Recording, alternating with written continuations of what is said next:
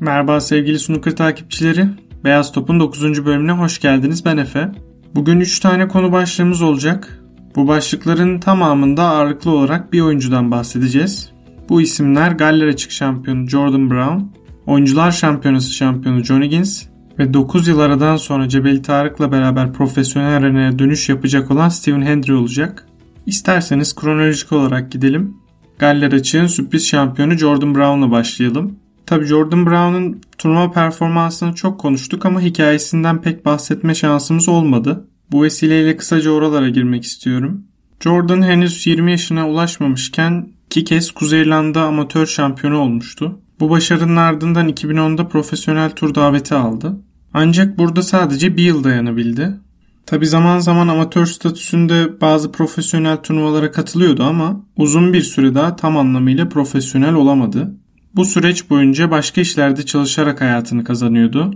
Aslında biz çok farkında değiliz ama snooker'dan yeterince para kazanamayan oyuncular zaten başka mesleklerde çalışıyorlar. Bunun içinde çiftçisi de var, ressamı da var, kasiyeri de var. Jordan Brown da o dönemler benzinlikte çalışıyormuş.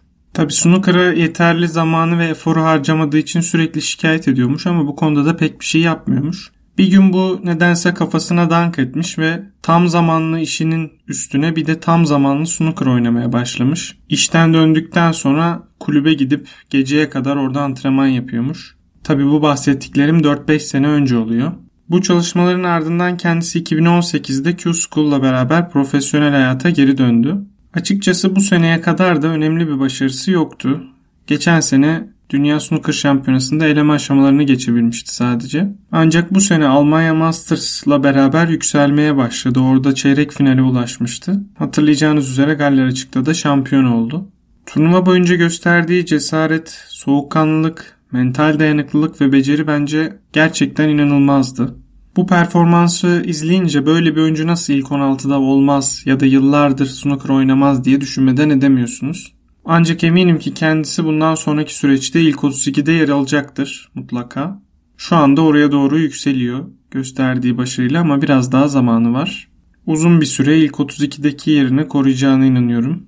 Galler açıkta Jordan Brown'la alakalı anlardan en çok aklımda kalan karar frame'inde Ronnie'ye karşı oynadığı mavi olmuştu. Yanlış hatırlamıyorsam 40 civar bir puan toplamıştı ve mavide pozisyon hatası yapmıştı. Yani mavinin alt tarafında kalmıştı ve beyazı gerçekten banda çok yakındı. Burada Jordan Brown maviyi tempolu bir şekilde oynayarak yeşil cebin kenarından dönmüş ve masanın tekrar alt tarafına ulaşmıştı. Bence çok çok cesur bir vuruştu. Özellikle Ronnie O'Sullivan gibi bir oyuncu karşısında karar frame'inde birçok oyuncunun yapamayacağı bir vuruştu. Ama kendisi daha sonra röportajda bu vuruş sorulduğunda kazanacaksam böyle kazanayım. Ronnie'yi bir daha masaya getirmek istemiyordum dedi. Turnuvada kazandığı ödülün de onun hayatını değiştirdiğini söylemek lazım. Çünkü burada tüm kariyeri boyunca kazandığı ödüllerin toplamından bile daha fazla kazandı.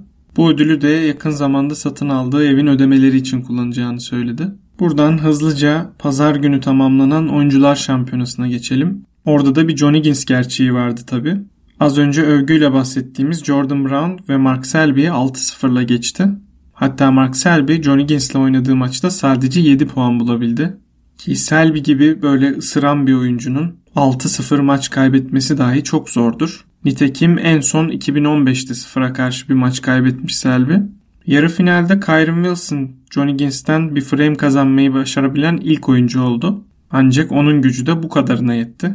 Bu maçta Higgins'in durumu 5-0'a getiren harika bir karşı temizliği vardı. Resmen bizi 15 yıl öncelerine götürdü. Çok karakteristik bir Higgins temizliğiydi. Ronnie ile oynadığı final maçı tabii ki çok özeldi. 92 kuşağının karşılaşması tekrar yıllar sonra.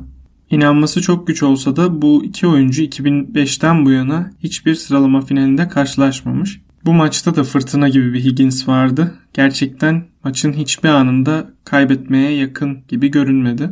Hatta turnuva boyunca hiç kaybetmeye yakın görünmedi desek yeridir. Çünkü neredeyse hatasız oynadı. Daha bir hafta önce Galler açıkta onu beyaz kontrolü yerinde değil, konsantrasyonunu toplayamıyor diye eleştirmiştim yazılarda. Fakat demek ki kendisi böyle bir şeye hazırlık yapıyormuş. Zaten son dönemde uyguladığı değişikliklerden bahsetmiştik. Bunların en güncel olanı limaj mesafesinde yaptığı değişiklikti. Higgins de zaten turnuva boyu bunu birkaç kez vurguladı. Artık tıpkı eskiden olduğu gibi ıstaka ucunu beyaz tova çok çok daha yakın tutuyor vuruş yapmadan önce.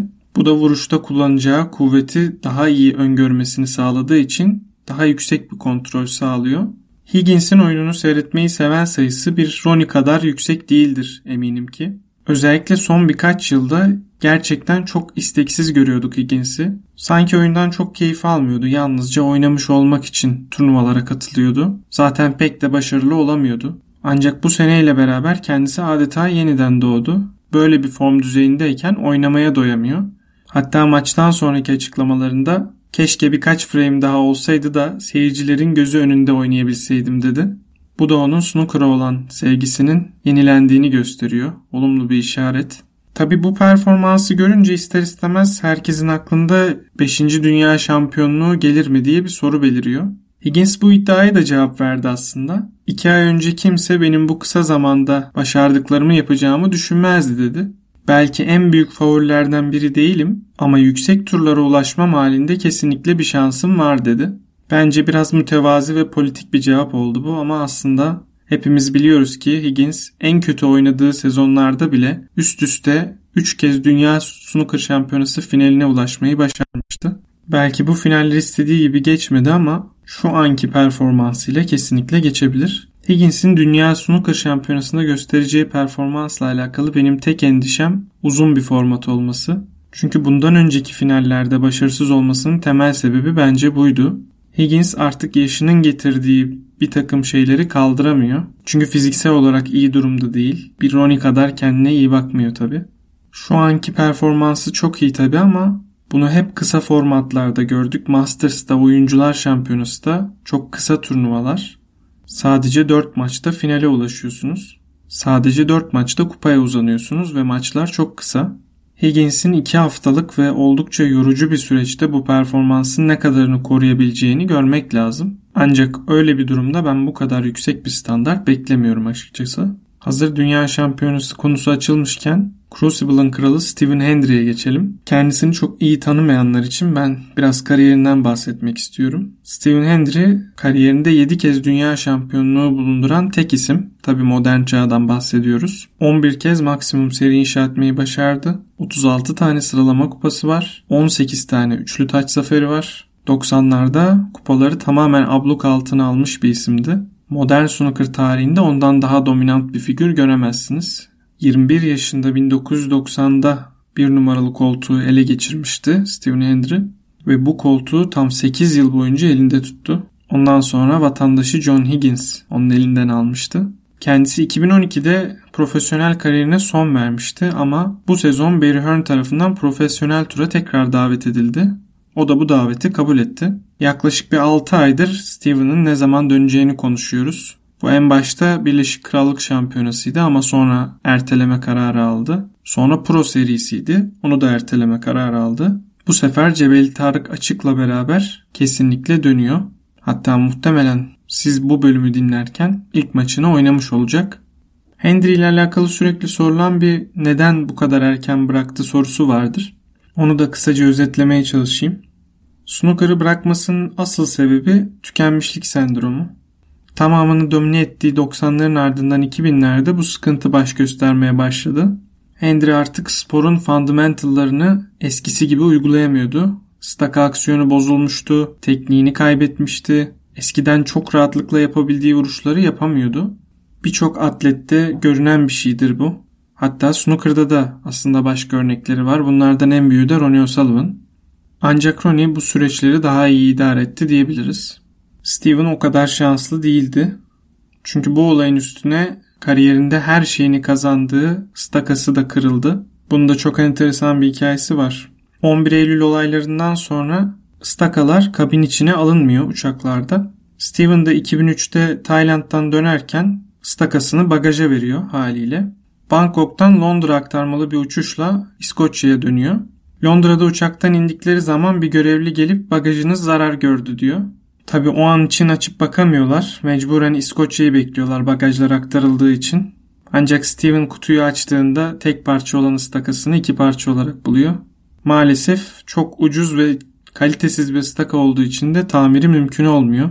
Zaten Hendry için en kötü ıstakayı kullanan snooker oyuncusu derlerdi o yıllarda. Ancak tabi insanın eli alışınca bazen böyle şeylerin bir önemi olmuyor.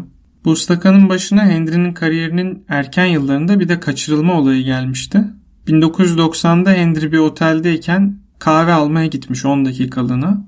Bu sırada odasına giren birisi stakayı çalmış. Menajeri o dönemler başına 10 bin sterlin ödül koymuş. Ki bu arada bu stakanın 40 sterlin değerinde olduğunu da söyleyelim. 10 bin sterlin o dönemler için gerçekten çok büyük bir para.